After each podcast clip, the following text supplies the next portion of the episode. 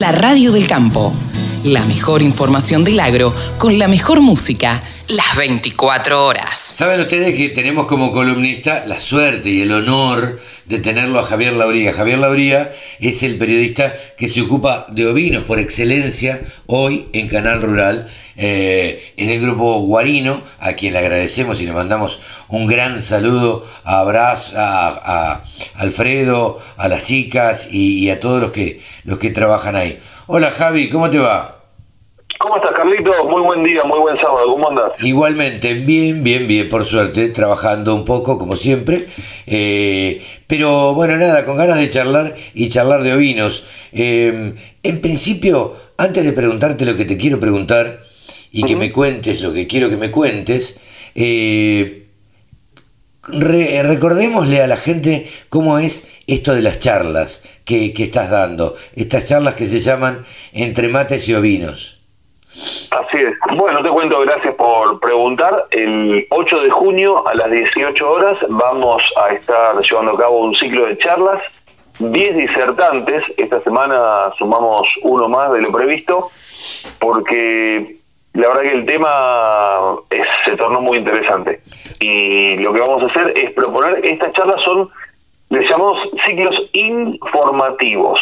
Bien. Porque son informativos y formativos al mismo tiempo, porque la idea es volcar información que te sirva. A ver, eh, rápidamente, no te voy a resolver eh, todo lo que tenés en tu campo con tus ovinos en 12 minutos por charla, pero sí te voy a dar muchas pautas que te van a llevar a soluciones, seguramente. Bien. Eh, me pongo en primera persona, pero en realidad los protagonistas son, son los que van a ser los disertantes, básicamente Sí. Van a hablar de calidad de carne, de cordero pesado precoz, de balance de carbono. ¿Viste? Se habla huella de carbono. Eso es un error. Es un error porque es una medición establecida y creada eh, erróneamente en lo que es eh, Nueva Zelanda, que tiene los mejores números, pero hay que hablar de balance de carbono, eh, también hablar de lo que tiene que ver con rentabilidad, con regeneración de los campos, para, o sea, regeneración de los suelos, eh, sobre todo en zonas patagónicas que a veces están muy castigados si hay un sobrepastoreo fuerte en algunos lugares,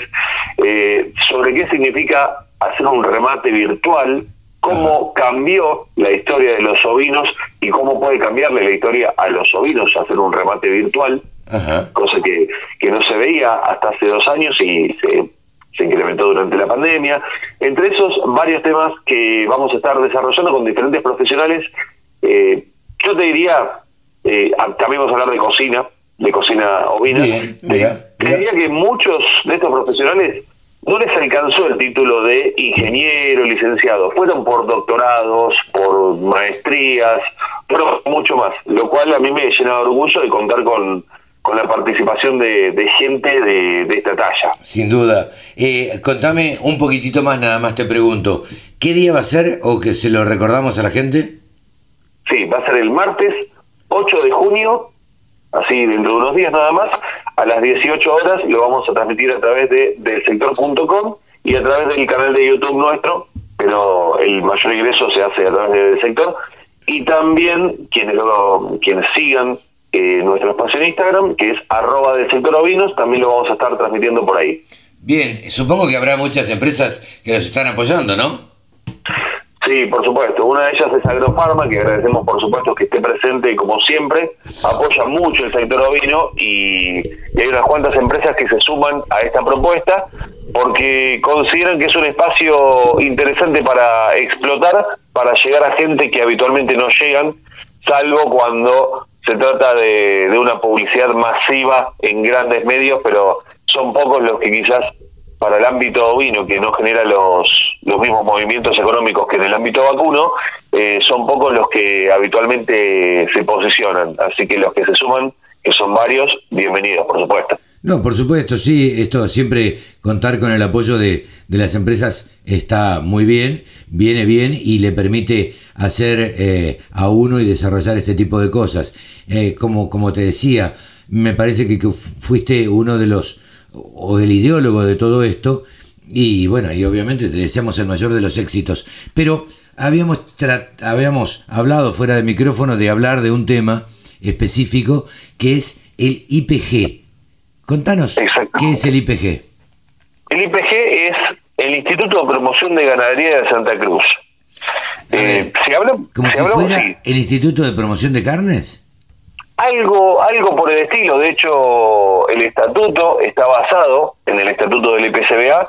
Em, y lo que tiene es que uno habla de ganadería en Santa Cruz y lo primero que viene a la mente de ganadería son vacas. Pero la realidad es que ganadería es ganado en general. Claro. Y ahí tenemos que empezar a, a cambiar un poco la conceptualización. ¿Y qué ganadería en Santa Cruz? Es vacas, lógicamente, pero principalmente es ovinos y también hablamos de guanacos. Ah, mira porque es algo que nunca se tiene en el radar de guanaco y, la cantidad de guanacos que hay en Santa Cruz es enorme. Sí, claro. Es enorme al punto de que eh, se está trabajando para eh, trabajar con el tema de la carne de guanaco, mm. porque hay hay ciertas cuestiones que hoy en día están, o sea, la, especie de, mm, o sea, este, esta especie de camelio de guanaco específicamente, está protegido por leyes, pero como hay tanta superpoblación de guanacos, están considerando, están trabajando para que eh, se pueda mm, se pueda trabajar a otra escala como como lo es con, con ovinos, con vacunos, para llevar a faena los guanacos y también hacer esquila ah, para obtener las lanas de, de guanacos. Porque también de otra forma, esa superpoblación desestabiliza básicamente la cadena alimentaria no quiero entrar ya tanto en ese lugar, pero básicamente a, lo que me refiero, en, no, para no entrar en todo lo que es la cadena alimentaria en general, pero a, lo que me refiero en pocas palabras es, vos tenés en un campo, supongamos, 10.000 ovejas. Sí.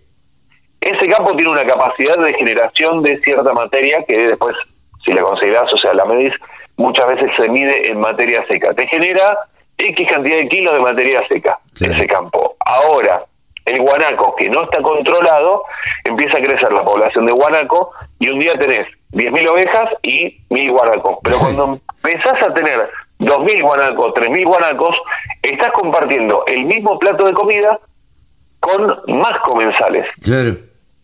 Y ahí se produce esa desestabilización. Entonces ahí es donde eh, ocurre esto que, estoy mencionando de ese ese desbalance en la cadena alimentaria, porque no tenés, el guanaco no tiene muchos depredadores naturales. Claro.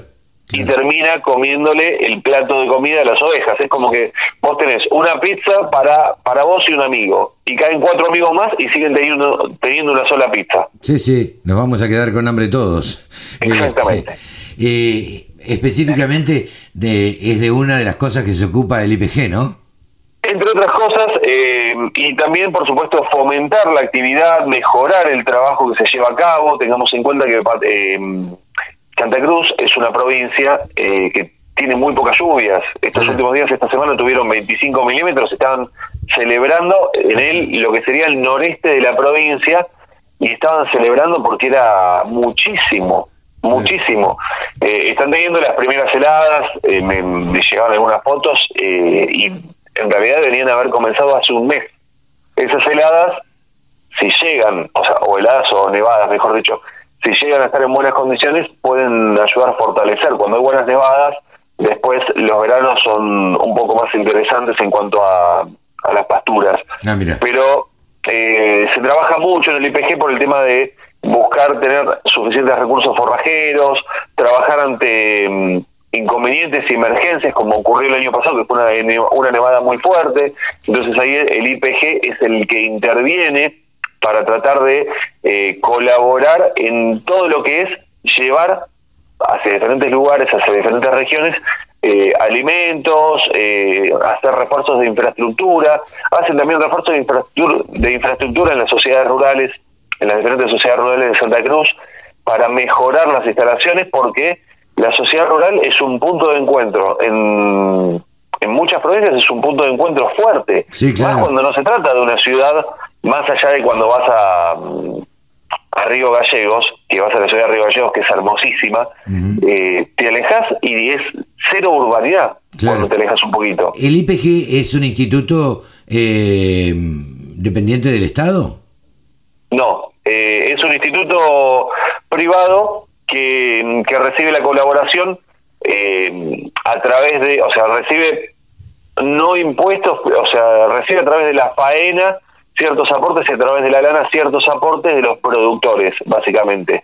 Entonces lo que hacen es reinvertir y fortalecer esos ingresos. Es un instituto sin fines de lucro, pero lógicamente reinvierte todo eso para mejorar las condiciones de, de la ganadería o sea, de lo que es todo lo que la parte ganadera en Santa Cruz. Esto viene de una, mm, o sea, viene de una iniciativa originada por la FIAS, que es la Federación de Instituciones Agropecuarias de Santa Cruz. También, o sea, son están vinculadas y ahí sí eh, es un poco más amplio. Y el instituto lo que lo que tiene, bueno, eh, tengamos en cuenta Santa Cruz tiene genera el 30% de la lana de nuestro país por lo cual se apoya mucho la lana, principalmente es Corriel, también tiene Merino, pero principalmente es lana Corriel, lana de mm, quizás no los mejores valores textiles, pero muy competitiva, que también se utiliza para, para mezclar con, algún otro tipo de fibra, o sea, también fibra de lana, eh, pero puede ser de otros animales.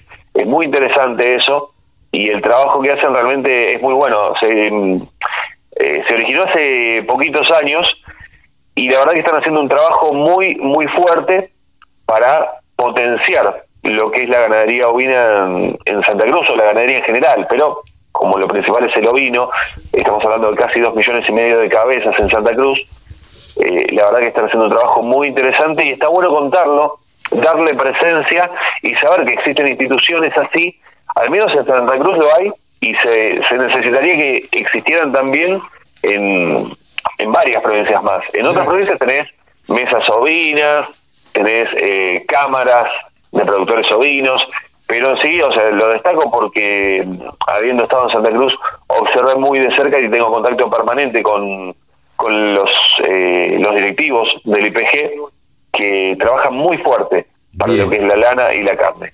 Bien, hemos aprendido un poquito más, por lo menos este, de mi parte, qué es lo que es el IPG y qué rol cumple en la provincia de Santa Cruz. ¿Te parece que vayamos a los precios de carne y lana? Les cuento que esta semana en los mercados de lanas australianos se trabajó con una oferta de 44.000 fardos, de los cuales se comercializó el 88%. Recordemos que al cierre del periodo anterior se habían escrito para estos días 47.000 fardos, pero se redujo en alrededor del 7% esta oferta. El mercado está trabajando en forma positiva para las lanas que están por debajo de las 18 micras, y ahí es donde hay una demanda muy selectiva y muy exigente que busca esas lanas que tienen una materia vegetal por debajo del 1%. Cuando hablamos de lanas por encima de las 19 micras y media, ahí ya la demanda toma esa postura selectiva y castiga, y mientras más gruesa es la lana, más castiga los lotes que se van presentando. Por un lado, los que han movido las fichas en el tablero durante toda la temporada fueron los compradores chinos que siguen participando activamente y son muy exigentes en lo que buscan, pero por otra parte los compradores europeos. Se hablaba y se habla permanentemente de Italia y Alemania, pero también aparece un poco más resonante la figura de los compradores checos y también por otro lado, los compradores del subcontinente indio. Esos son los que están moviendo las subastas por estos días y durante toda esta temporada. Se ve un panorama que de mantener las ofertas por estos valores, o sea, por estas cantidades, tengamos en cuenta que para la semana próxima la oferta estaría rondando las 41.400 41, fardos, así que con ofertas así se estima que siga mejorando, no solamente cuando se habla de lanas por debajo de las 18 micras, sino todas las categorías. Vamos a pasar a los valores de lo que se refleja en el sistema CIPIM para tener los valores de referencia en nuestro país. Por un lado vamos a hablar de lanas patagónicas, eh, tenemos la de 17 micras, lana superfina con 60% de rinde al peine, la preparto 8 dólares con 37, la posparto 8 dólares con 0,9, es la única categoría que estamos dando con valores positivos. Ya pasamos a la lana de 20 micras, lana fina, 55% de rinde del peine, 4,27 preparto, 4,17 posparto, 24 micras y media, 60% de rinde, 3 dólares con 9 centavos y 3 dólares con 5 centavos la posparto. Pasamos a una lana cruza patagónica, 27 micras, 55% de rinde, 1 dólar con 76. Ahora cambiamos, vamos a hablar de lanas no patagónicas, específicamente provincia de Buenos Aires y de ahí nos vamos también al litoral. Tenemos en provincia de Buenos Aires lana de 20 micras, lana merino, 60% de rinde. Cuando estamos hablando de menos del 3% de materia vegetal, 4 dólares con 71. Del 3 al 5%, 4 con 48. Y del 5 al 7%, 3 dólares con 85. 22 micras lana merino, 60% de rinde menos de 3% de materia vegetal, 4 dólares con 7 centavos, del 3 al 5%, 3,87 y del 5 al 7% 3,34. Pasamos a lana Corriel, 27 micras, 60% de rinde, 1 dólar con 82. Nos vamos ahora hacia zona litoral con lana de 28 micras y media, una lana Corriel, 68% de rinde, 1 dólar con 51.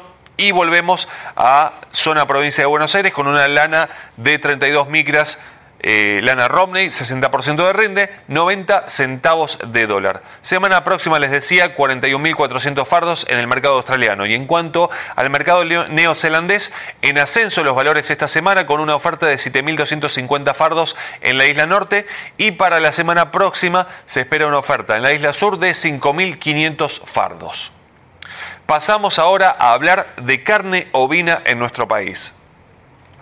Por ahora no hay tanta actividad, no, hay, no se consigue mucho cordero, no se consigue mucha carne, solamente algo de pesado y eh, está viendo, se están dando apariciones de las razas, eh, más que todo para la zona centro-norte de nuestro país. Si hablamos de Patagonia, todavía falta mucho para hablar de apariciones, todavía en algunos lugares se están hablando de servicios, así que eh, tendremos valores de referencia mejorados quizás o con una oferta mayor dentro de mínimo dos meses de, ahí en adelante. Vamos entonces ahora a lo que es eh, región Patagonia para tener valores de referencia por estos días. El adulto 200 a 210, cordero liviano 315 a 345 pesos el kilo, el pesado 290 a 300 pesos el kilo y el refugo, esto es por cabeza, tanto para invernada como para faena, 2400 a 2500, todo esto al productor sin IVA puerta del frigorífico. Pasamos ahora a región pampeana el adulto 170 a 190, el cordero liviano 300 a 330, el pesado 230 a 280 y el refugo